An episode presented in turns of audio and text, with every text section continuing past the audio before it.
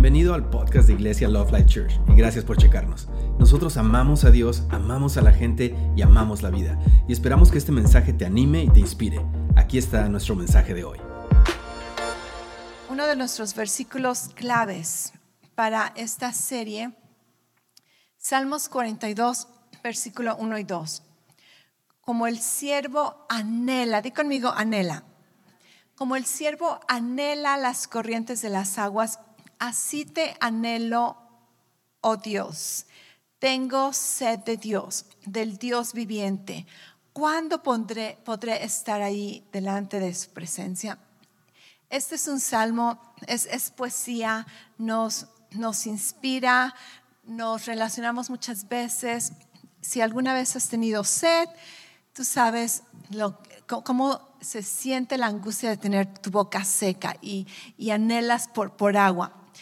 Y si alguna vez has tenido sed espiritual, tú sabes ese deseo, ese anhelo de, estar en la presencia de Dios, de experimentar su conforte, su presencia, sus promesas.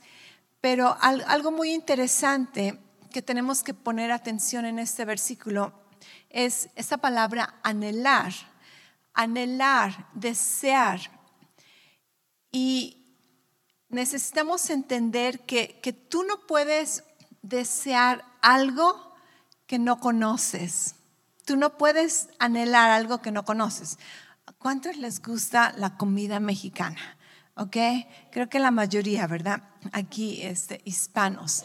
Yo sé que algunos que ni siquiera son mexicanos ya adoptaron la comida mexicana. Conozco una hondureña por allá que, que hace unas salsas mejores que las mexicanas. Entonces, anhelamos algo. ¿Cuántos anhelan? Espero no antojarlos ahorita. ¿Cuántos anhelan unas enchiladas, una torta cubana? Me encantan las tortas cubanas. ¿Cuántos, ¿Cuántos anhelan un zapote? Exacto. Algunos sí. ¿Y otros qué es eso? ¿Qué es eso? Porque si tú no lo conoces, tú no lo vas a anhelar. ¿Cuántos anhelan un, uh, un níspero?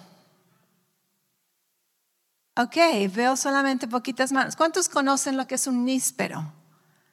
Ok, algunos, algunos no les gusta, por eso no lo anhelan. Pero ¿me entiendes? Tú no puedes, ok, para los que no conocen qué es un zapote, es una fruta negra, está verde afuera, negra por dentro, y la abres y le pones limón y azúcar y es, es una delicia. Ok, pero tú no puedes anhelar algo que no conoces, que, que no has experimentado.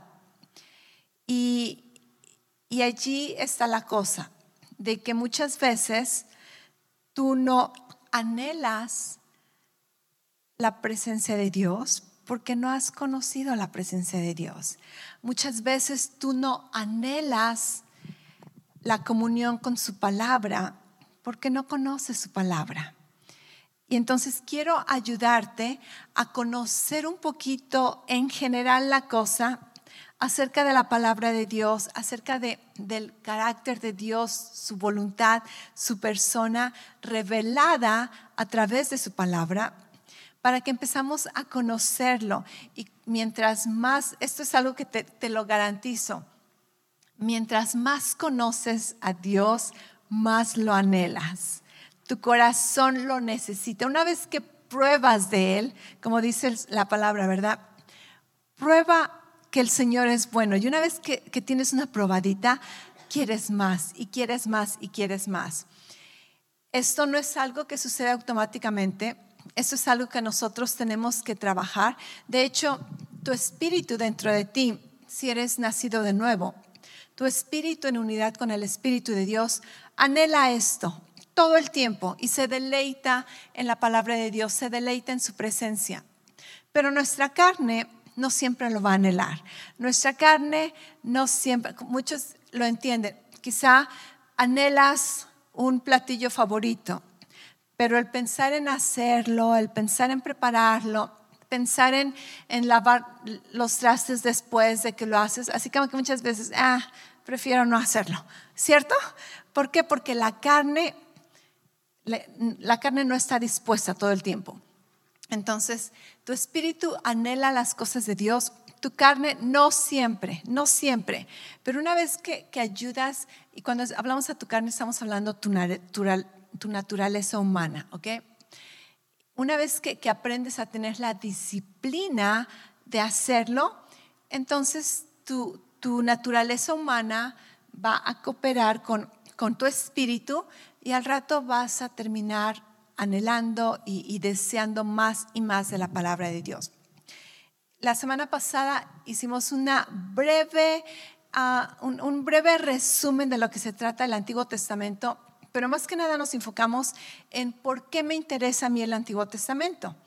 Y nuestra conclusión principal fue de que el Antiguo Testamento honestamente no tiene nada que ver con, tu vida ahorita, aquí en la actualidad no es relevante contigo, a menos que seas judío, de descendencia judía, quizá tiene un poco de relación.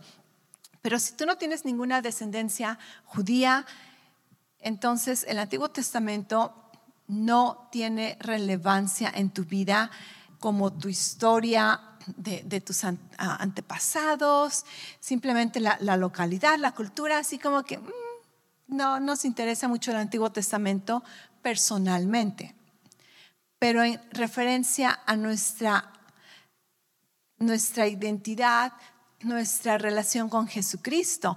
Entonces el Antiguo Testamento es muy importante porque el Antiguo Testamento fue importante para Jesús. Y si el Antiguo Testamento fue importante para Jesús, entonces el Antiguo Testamento es importante para mí. No por el Antiguo Testamento, sino por mi relación con Jesús. Un ejemplo que, que se me ocurrió fue que cuando yo era joven, mm, ya lo sé, ok, cuando, cuando estaba más joven, de hecho cuando era adolescente, desde, desde los últimos años de la secundaria hasta toda mi vida como soltera, yo me hice fan del el equipo de los 49 de San Francisco, ¿ok? Era fan de Joe Montana, Jerry Rice y, era un fan de, ese equipo de fútbol americano. Y después, ah, cuando conocí a mi esposo, él también era fan de, los 49, entonces pues estuvo muy fácil la cosa. Pero después de unos años de casados, ni me acuerdo por qué, ni cómo, cuándo, me acuerdo que mi esposo me dijo, ¿sabes qué? Estamos aquí en Arizona y creo que el equipo de los Cardinales de Arizona empezaron como que a organizarse más fuerte y me dijo, necesitamos cambiar nuestra alianza y vamos a hacerle fiel al estado de Arizona. Y a mí no me interesaban los cardinales, pero tampoco en ese tiempo ya se habían retirado Jerry Rice y John Montana, entonces así como que también me, fue muy fácil para mí decir, ok, voy a cambiar mi alianza a los cardinales de Arizona.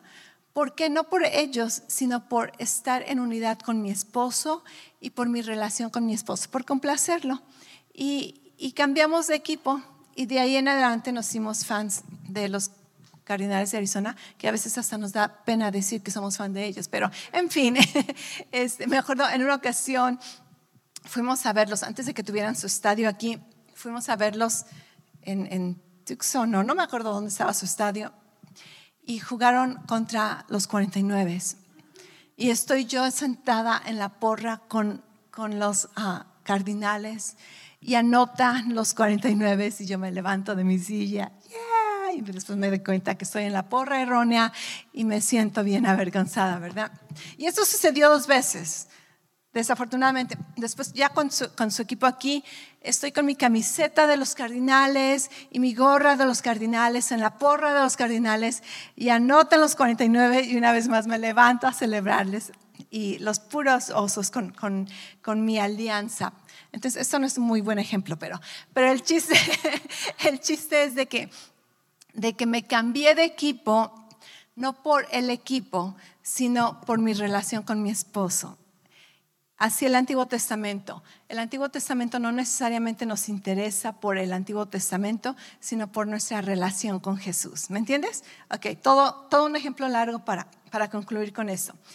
Y una vez más, que vas entendiendo el Antiguo Testamento, si quieres saber más, escucha el mensaje de la semana pasada. eventualmente te vas, vas anhelando el Antiguo Testamento. Déjame decirte, personalmente, yo no sé cuál es mi favorito, el Antiguo o el Nuevo Testamento, porque los disfruto ambos, me encantan ambos, me intrigan ambos testamentos. Me fascina estudiar el Antiguo Testamento me fascina conocer de la historia, me fascina ver mapas, conocer nombres, conocer genealogías, conocer imperios, es, es fascinante. Y mientras más lo conoces, más lo anhelas, ¿ok? Entonces, y, y, a veces, ¿verdad? Hasta quisiera ser judía de descendencia, pero, pero ni modo. ¿Quién sabe? Si me hago un test, a lo mejor, ¿quién sabe? No, lo dudo, pero en fin, creo que soy más este, mexicana que, nada, ¿verdad? Ok, entonces vemos que no podemos anhelar algo que no conocemos. Y para anhelarlo tenemos que empezar a conocerlo y mientras más lo conocemos, más lo vamos a anhelar. Después este, he escuchado tristemente algunas excusas de por qué las personas no leen la Biblia, el Nuevo Testamento, el Antiguo Testamento, y algunas excusas son de que no tengo tiempo. Y esta es una excusa que, que no, a, nadie le vas a, la vas a convencer con que no tienes tiempo, porque no tenemos tiempo, pero tenemos tiempo para pasarnos horas en, en, en los medios sociales, ¿cierto? ¿Alguna vez has dicho, ok, unos 10 minutitos y empiezas a, a, a moverle al teléfono o a tu iPad y al rato cuando te das cuenta 20 minutos, 40 minutos, pero no tenías tiempo. Entonces, esa excusa así como que, no, tenemos tiempo para todo lo que queremos hacer. Tenemos tiempo. Algo que te interesa, te vas a levantar temprano. Algo que te interesa, te vas a ir a dormir tarde. Algo que te interesa, vas a hacer tiempo. Entonces, eso de que no tienes tiempo, deja de usar esa excusa.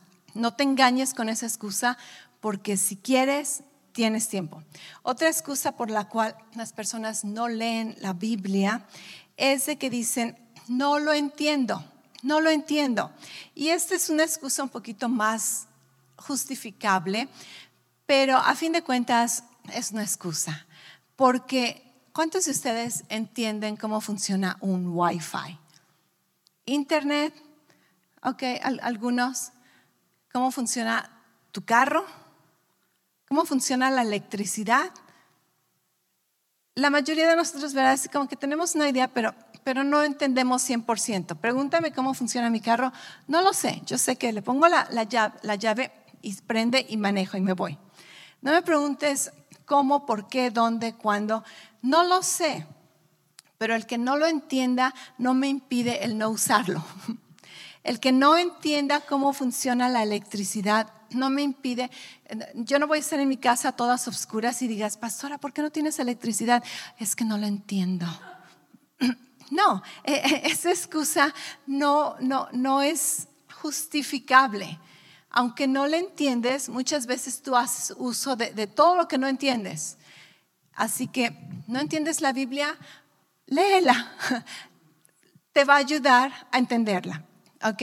Y no esperes entenderlo todo al mismo tiempo, obviamente, pero al menos empieza a leerla. Y otra excusa muy típica, muy clásica de por qué la gente no lee la palabra de Dios es porque dicen, no me gusta leer, no me gusta leer. También una excusa, ok, lo, entiendo verdadero. Yo sé que hay gente que les encanta leer y hay gente que no les gusta leer. Pero aún los que no les gusta leer, te aseguro que tú lees una revista, un cuento, un periódico, esto, tus mensajes de texto, Facebook. Tú lees muchas veces todo lo que está enfrente de ti. No sé cuántos de ustedes les ha pasado. Tienes una caja de cereal enfrente de ti en la mesa y sin darte cuenta ya te pusiste a leer todo lo que dice. O, una botella, ¿verdad?, de, de, aderezo. Y tú no querías leer, pero al rato ya estás leyendo todo. Entonces, si te gusta leer, la cosa es qué es lo que te gusta leer. Y si no te gusta leer, acuérdate, mientras más lo haces, más te va a gustar, más lo vas a disfrutar. Así que solamente una, una exhortación para que, para que nos quitemos excusas en nuestras mentes y aprendamos a apreciar y si no es apreciar, simplemente hacernos la disciplina de leer la palabra de Dios con el propósito de recibir. Hebreos 4:12 dice, pues la palabra de Dios es viva y poderosa, es más cortante que cualquier espada de dos filos, penetra entre el alma y el espíritu, entre la articulación y la médula del hueso. Aquí estamos hablando la, como una cirugía, ¿verdad? Dice, deja al descubierto nuestros pensamientos y deseos más íntimos. Y esto me gusta porque la palabra de Dios pensamos que la estamos leyendo, pero realmente termina leyéndonos a nosotros. Y, y la palabra de Dios tiene ese efecto que ninguna otra literatura tiene de, de hacer cirugía a tu corazón, de exponer tus motivos, de exponer tus pensamientos, de, de mostrarte dónde estás y dónde deberías estar. Y, penetra verdaderamente en las áreas más profundas de tu corazón, como toda una cirugía que te sana, que te transforma, que te fortalece, que te, que te limpia. Y, y es, es, es maravilloso el efecto que la palabra de Dios viva y poderosa tiene en nuestras vidas. Un versículo más, 1 Tesalonicenses 2:13 dice, pero eso también, eh, por eso también nosotros damos gracias a Dios sin cesar de que cuando recibieron la palabra de Dios que oyeron de nosotros, este es el apóstol Pablo hablando a la iglesia en Tesalónica, dice, cuando escucharon la palabra que nosotros les predicábamos, dice, la aceptaron no como palabra de hombres, sino como lo que realmente es, la palabra de Dios, la cual hace su obra o la cual es eficaz en aquellos que la creen. ¿Cuántos de ustedes creen que la palabra de Dios es viva, es poderosa, es eficaz y es verdaderamente la palabra de Dios? Entonces, si lo es, ¿quién somos nosotros? ¿Con, qué actitud o, cuán, cuán, cuán desvergüenza o orgullo muchas veces para decir, ah, no quiero leer la palabra de Dios? Así como que, wow no, tenemos que, apreciarla, tenemos que valorar, tenemos que reconocer lo bendecido que somos de tener la palabra de Dios en nuestras manos. Miles de personas han muerto para que nosotros tengamos la palabra de Dios en nuestras manos. Y ahora en nuestras vidas tenemos la palabra de Dios en forma digital. La puedes cargar contigo todo el tiempo en, tu teléfono, lo puedes tener en la computadora y obviamente están las versiones en papel que muchos de nosotros ya casi no utilizamos. Déjame enseñarte, esta Biblia es mi Biblia, la primera Biblia que tuve, la he tenido que empastar dos veces y la pobrecita tiene 35 años conmigo. Me la regalaron unos meses después de que recibí a Jesús en el 88, 1988. Yo sé, estoy exponiéndome qué tan, qué tan vieja soy. Mis hijos piensan que porque soy de los 1900, tengo como ciento tantos años. Piensan que, que, soy toda una antigüedad. No entienden que, que, no lo soy. es, esta es la Biblia más reciente que, que tengo. De hecho, es solamente el Nuevo Testamento. Me la regalaron. Y esta Biblia tiene cuatro versiones. Es el Nuevo Testamento en cuatro versiones. Así que tú puedes leer el mismo versículo en la Reina Valera, Dios habla hoy, la Biblia de las Américas y la nueva versión internacional. Se me hizo genial, un, regalo precioso. Y esa es la Biblia, no necesariamente esta, tengo otra en mi casa. Esta es la Biblia que, que más estudio y es la, la versión bilingüe, donde toda una columna es español y la otra columna es inglés.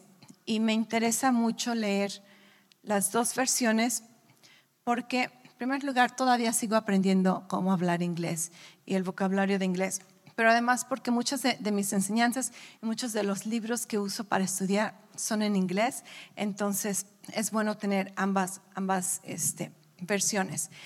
Hay, hay tantas Biblias, hay Biblias bonitas, femeninas, masculinas, hay, hay Biblias de, de, todo tipo, hay muchas versiones. Lee la versión que te guste. ¿Qué tal? ahorita no estamos hablando de, de cuál versión es para estudiar, cuál es para leer. Encuentra una versión que le entiendas, que, que se te haga fácil leerla y léela, lee esa versión. Pero más que nada, reconoce que tienes la palabra de Dios delante de ti y que es viva y que es eficaz.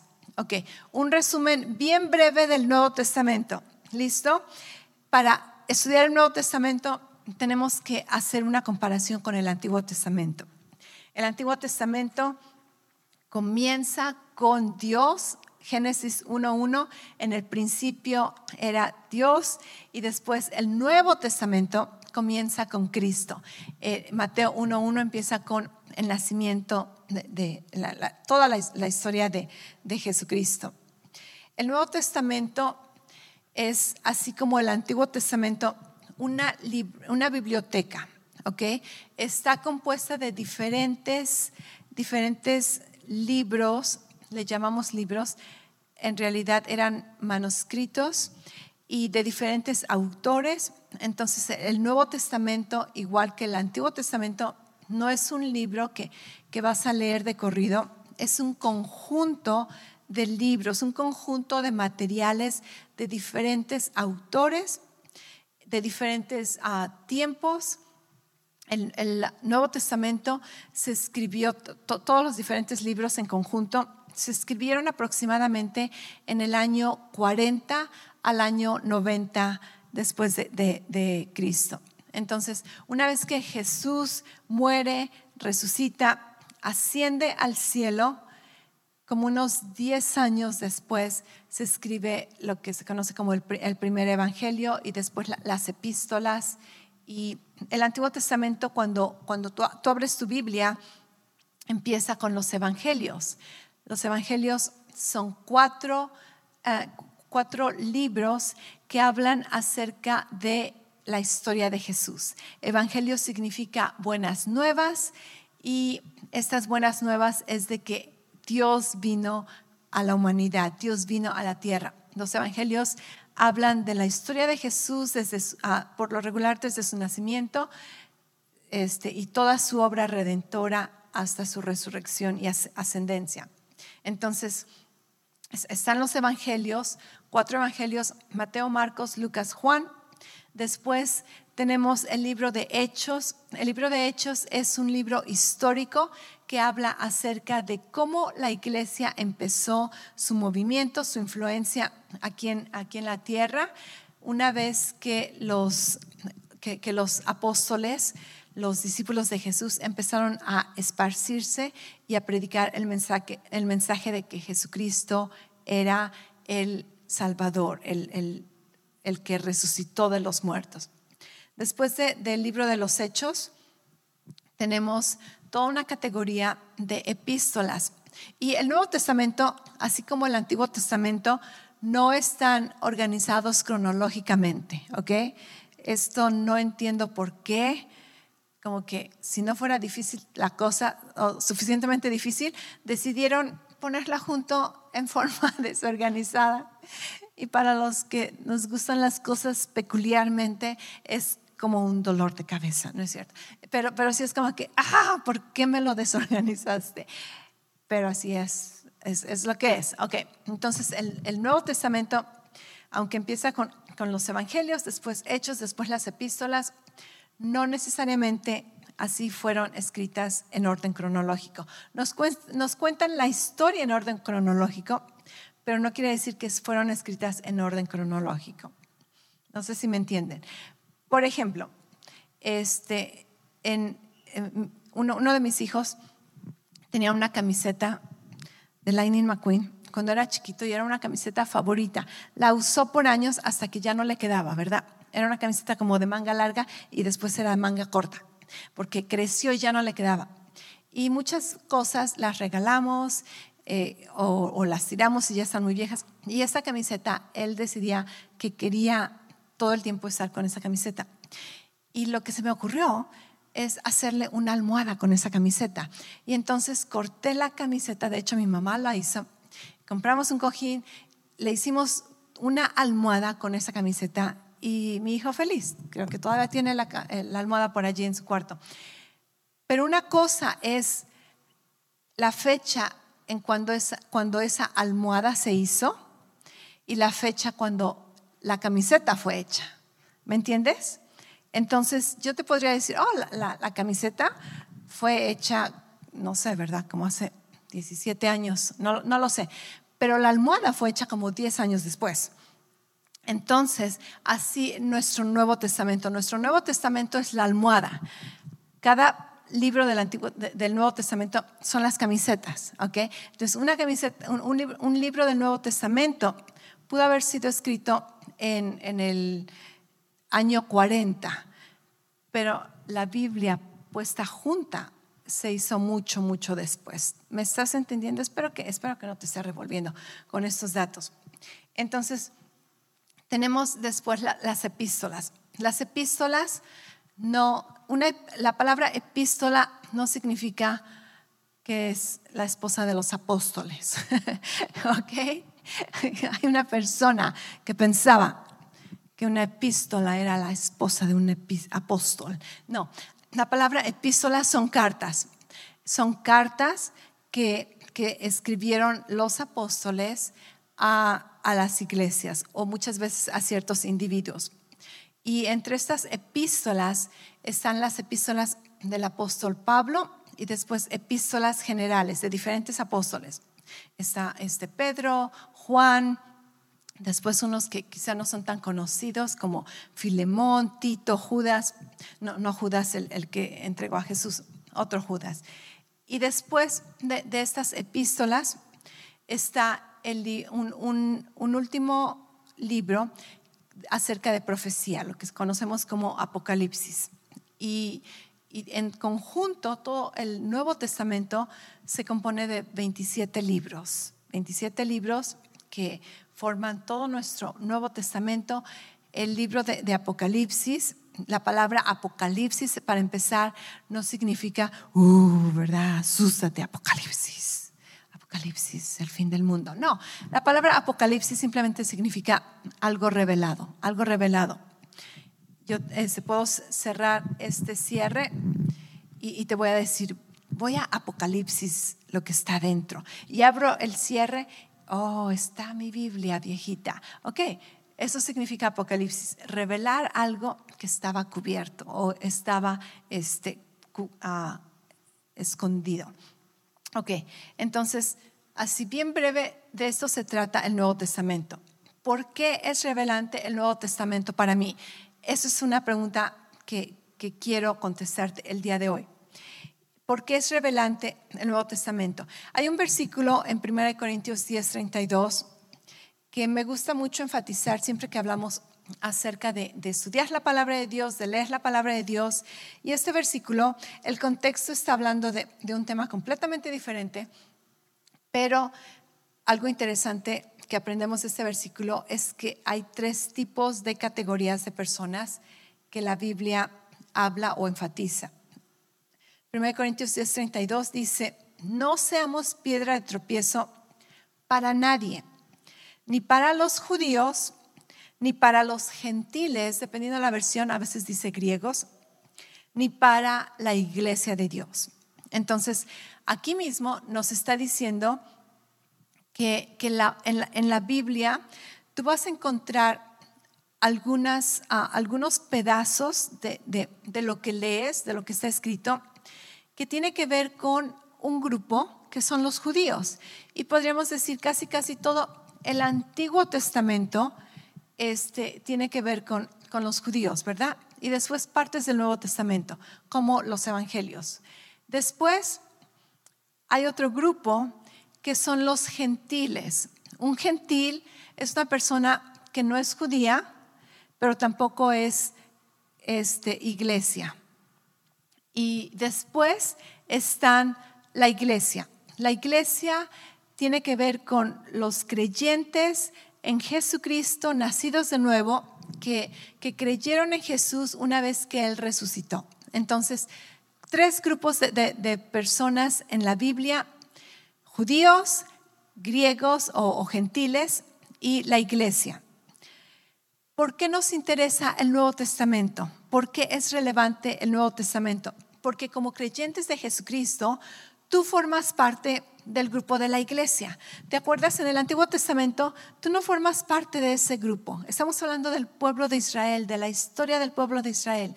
Pero en el Nuevo Testamento se nos presentan tres grupos diferentes y uno de los grupos principales a los que el Nuevo Testamento fue escrito y a través de el cual el Nuevo Testamento fue escrito. En, otras palabras, el Nuevo Testamento fue escrito por medio de la iglesia para la iglesia.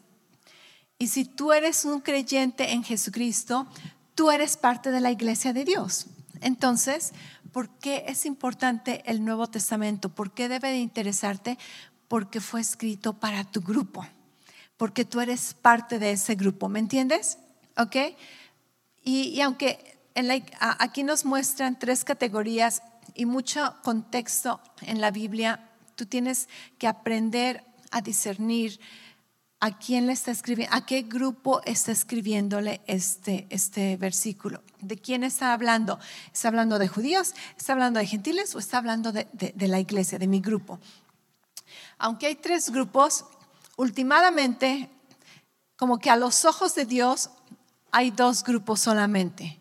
Y esos dos grupos son gente que son salva y gente que no son salva gente que están vivos espiritualmente y gente que están muertos espiritualmente. Y si tú dices, pastora, pero ¿y qué tal los judíos? La palabra dice que en Cristo ya no hay ni griego ni judío. Si, si tú eras judío, si eras griego, ahora en Cristo solamente cuenta si eres salvo o si no eres salvo. ¿Ok? Y el Nuevo Testamento, una de las razones por las cuales te interesa el Nuevo Testamento y lo quieres conocer y lo quieres estudiar y quieres meditar en Él y quieres que, te ayude a transformar tu vida, es porque el, el Nuevo Testamento debe discernirse espiritualmente. Y si tú recibiste a Jesús como tu Señor y Salvador, entonces tú estás vivo espiritualmente. Quiere decir que, que tú tienes lo que se necesita para entender el Nuevo Testamento. El Nuevo Testamento no fue escrito para la gente que no ha nacido de nuevo. No intentes, no pierdas tu tiempo predicándoles con versículos a gente que no conocen a Jesús. No te entienden, no lo pueden entender. Aunque quisieran, no lo pueden entender porque el Nuevo Testamento de hecho la Biblia, debe discernirse espiritualmente. Es, acuérdate, la palabra de Dios es viva y eficaz. Quiere decir que, que solamente cuando tu espíritu está vivo en, con tu fe en Jesucristo, entonces tú puedes percibir, entender y recibir el Nuevo Testamento. ¿Me entiendes? Sí, ok, ahí, ahí la llevamos. Y este, tengo toda una enseñanza. Ok, vamos a, bien rapidito. El propósito del Nuevo Testamento. El propósito del Nuevo Testamento para la iglesia es el mismo propósito del Antiguo Testamento para el pueblo de Israel. ¿Te acuerdas que, que Dios escogió a la nación de Israel la familia, empezando con la familia de Abraham, Dios escogió a la nación de Israel para que ellos fueran luz a las naciones, para que fueran luz a los gentíos, para que ellos, a los gentiles, para que ellos representaran a Dios y dieran a conocer el, el carácter y la persona de Dios. Entonces, ahora nosotros tenemos esa misma responsabilidad. Ahora, en este tiempo, no que la iglesia ha reemplazado a Israel, ¿ok? Esta es toda una enseñanza una creencia en algunos, este, ah, en algunos este, grupos cristianos donde creen que, que, la iglesia ha reemplazado a Israel. Y esto no es verdad, ¿ok? Israel es Israel y nada va a reemplazar a Israel. Dios no ha terminado de trabajar con Israel y, sus planes quedan allí. Simplemente ahora estamos como, como en una pausa con el pueblo de Israel, en un medio tiempo, y eh, el, equipo, más bien el juego es Israel contra las naciones, ¿ok? Pero en, ese juego, si, si, fuera un juego de, de fútbol, imagínate la nación de Israel contra un equipo de todas las naciones, ¿ok? Pero después hay un medio tiempo y nosotros somos el medio tiempo. Y una vez que termine este medio tiempo, la Biblia le llama la dispensación de la iglesia. Y una vez que la iglesia sea removida, el, juego va a continuar Israel contra las naciones. ¿Y sabes quién va a ganar? Israel. ¿Ok? Así que tú quieres estar de, parte de ese equipo. Así que la iglesia no ha reemplazado a Israel, la iglesia nunca va a reemplazar a Israel. De hecho, en, Romanos, creo que es Romanos 14, Romanos 11, no me acuerdo, hay un versículo donde dice, no, te jactes, te, sientas aquí muy acá porque ahora ya eres iglesia y todos los beneficios que tienes. Dice, al contrario, agradece que fuiste injertado en, en la familia de Israel. Así que nosotros no somos verdaderamente los meros meros de la historia, el pueblo de Israel continúa y la razón por la que nosotros podemos recibir de, su pacto, de sus bendiciones, de sus promesas, es porque somos injertados, pero nosotros no somos la planta original. Y, como que Dios nos pone en nuestro lugar bien fácil, ¿verdad? Pero, pero en este medio tiempo, en esta dispensación, lo que la Biblia habla, el misterio de la iglesia, el misterio que estaba oculto es, ese tiempo. Entonces, en ese tiempo, ahora nosotros tenemos la misma responsabilidad que el Antiguo Testamento, que, el pueblo de Israel tenía en el Antiguo Testamento. Ahora, nuestra responsabilidad es ser luz a las naciones, ser luz a los gentiles, es representar a Cristo, ser embajadores de Él, dar a conocer su grandeza, dar a conocer la persona de Dios, dar a conocer los planes de Dios, ¿ok? el mismo plan, el mismo propósito por el que tenemos el Antiguo Testamento para Israel. Es el mismo propósito por el cual tenemos el Nuevo Testamento para la iglesia. Y, una de las razones por la que tenemos un, un registro escrito con el que podamos nosotros aprender es porque Dios propuso que, que, hubiera un legado para que generaciones futuras pudieran aprender. Okay, esa es toda una enseñanza que, que quería este, expanderme. No voy a tener tiempo, pero si te interesa voy a darte unos versículos que tú después puedes leer.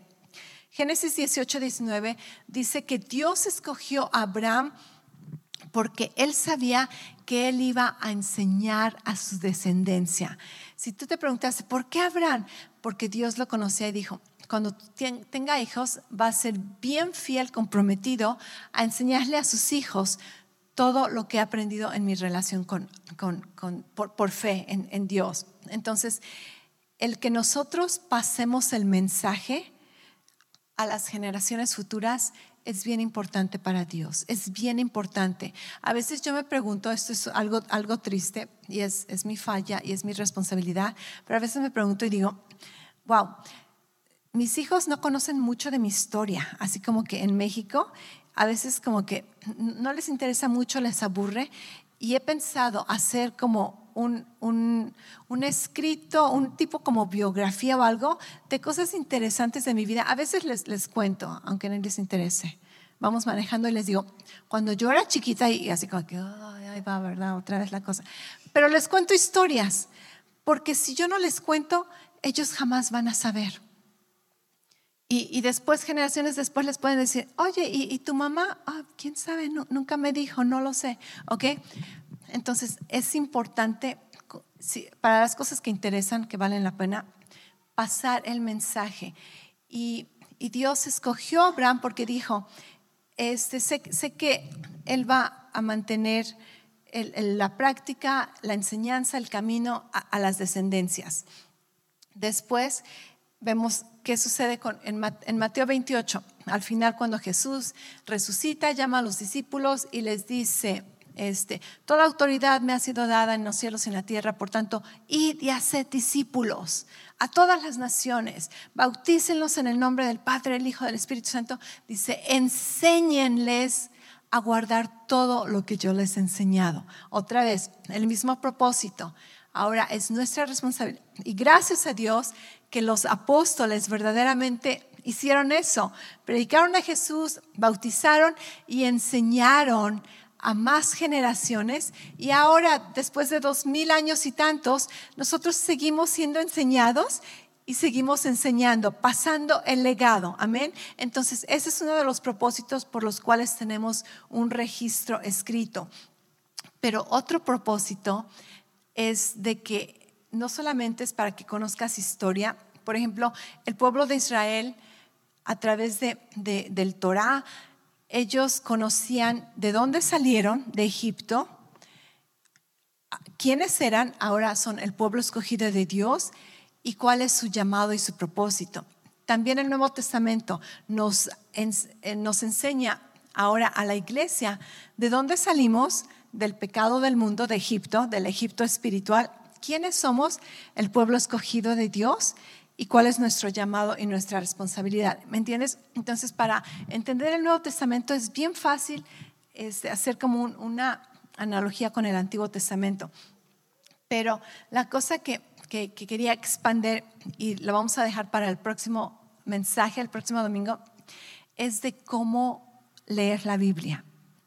Y aquí hay, una práctica que si tú no la has aplicado, creo que te va a ayudar muchísimo. A mí me gusta y más que nada es bíblica y es una de las maneras en las que Dios deseaba que se leyera la Biblia de, esta manera. Y te voy a dar versículos en el Antiguo Testamento y el Nuevo Testamento de cómo Dios quería que se leyeran todos estos registros que habían sido escritos. Pero tienes que regresar la próxima semana. Ok, vamos a orar. Padre, gracias por tu palabra. Gracias Dios por habernos injertado en la familia de Dios. Gracias Padre de que nuestros ojos han sido abiertos por la fe en Jesucristo y ahora estamos vivos espiritualmente y podemos recibir tu palabra, podemos entender tu palabra, podemos aplicar tu palabra en nuestras vidas. Y tu palabra es viva, es eficaz, y nos lee tanto como la leemos y nos transforma, nos ayuda a corregirnos, a, transformarnos, a ser guiados, nos consuela, nos conforta, nos sana, nos libera. Padre, gracias por tu palabra. Ayúdanos, Dios, a ser fieles. Oro por aquellas personas que quizá nunca han leído la Biblia y quieren comprometerse. Oro, Padre, que tú les ayudes por medio de tu Espíritu Santo a, ser fieles a esos deseos y a anhelar, y, mientras más te conocen, más lo van a anhelar y a crecer espiritualmente con la fe que tu palabra produce en nuestras vidas. Esto lo, creemos, lo confesamos, lo recibimos por fe y te damos gracias en el nombre de Jesús. Amén. Gracias otra vez por escucharnos. Para oír más mensajes alentadores como este, asegúrate de suscribirte y checar nuestro canal de podcast para escuchar episodios anteriores. Si te gustó lo que recibiste, por favor considera calificarlo y compartirlo con tu familia y amigos. Para más información respecto a Love Life y cómo conectarte con nosotros, ve a lovelife.church. Te amamos y estamos creyendo lo mejor de Dios para ti.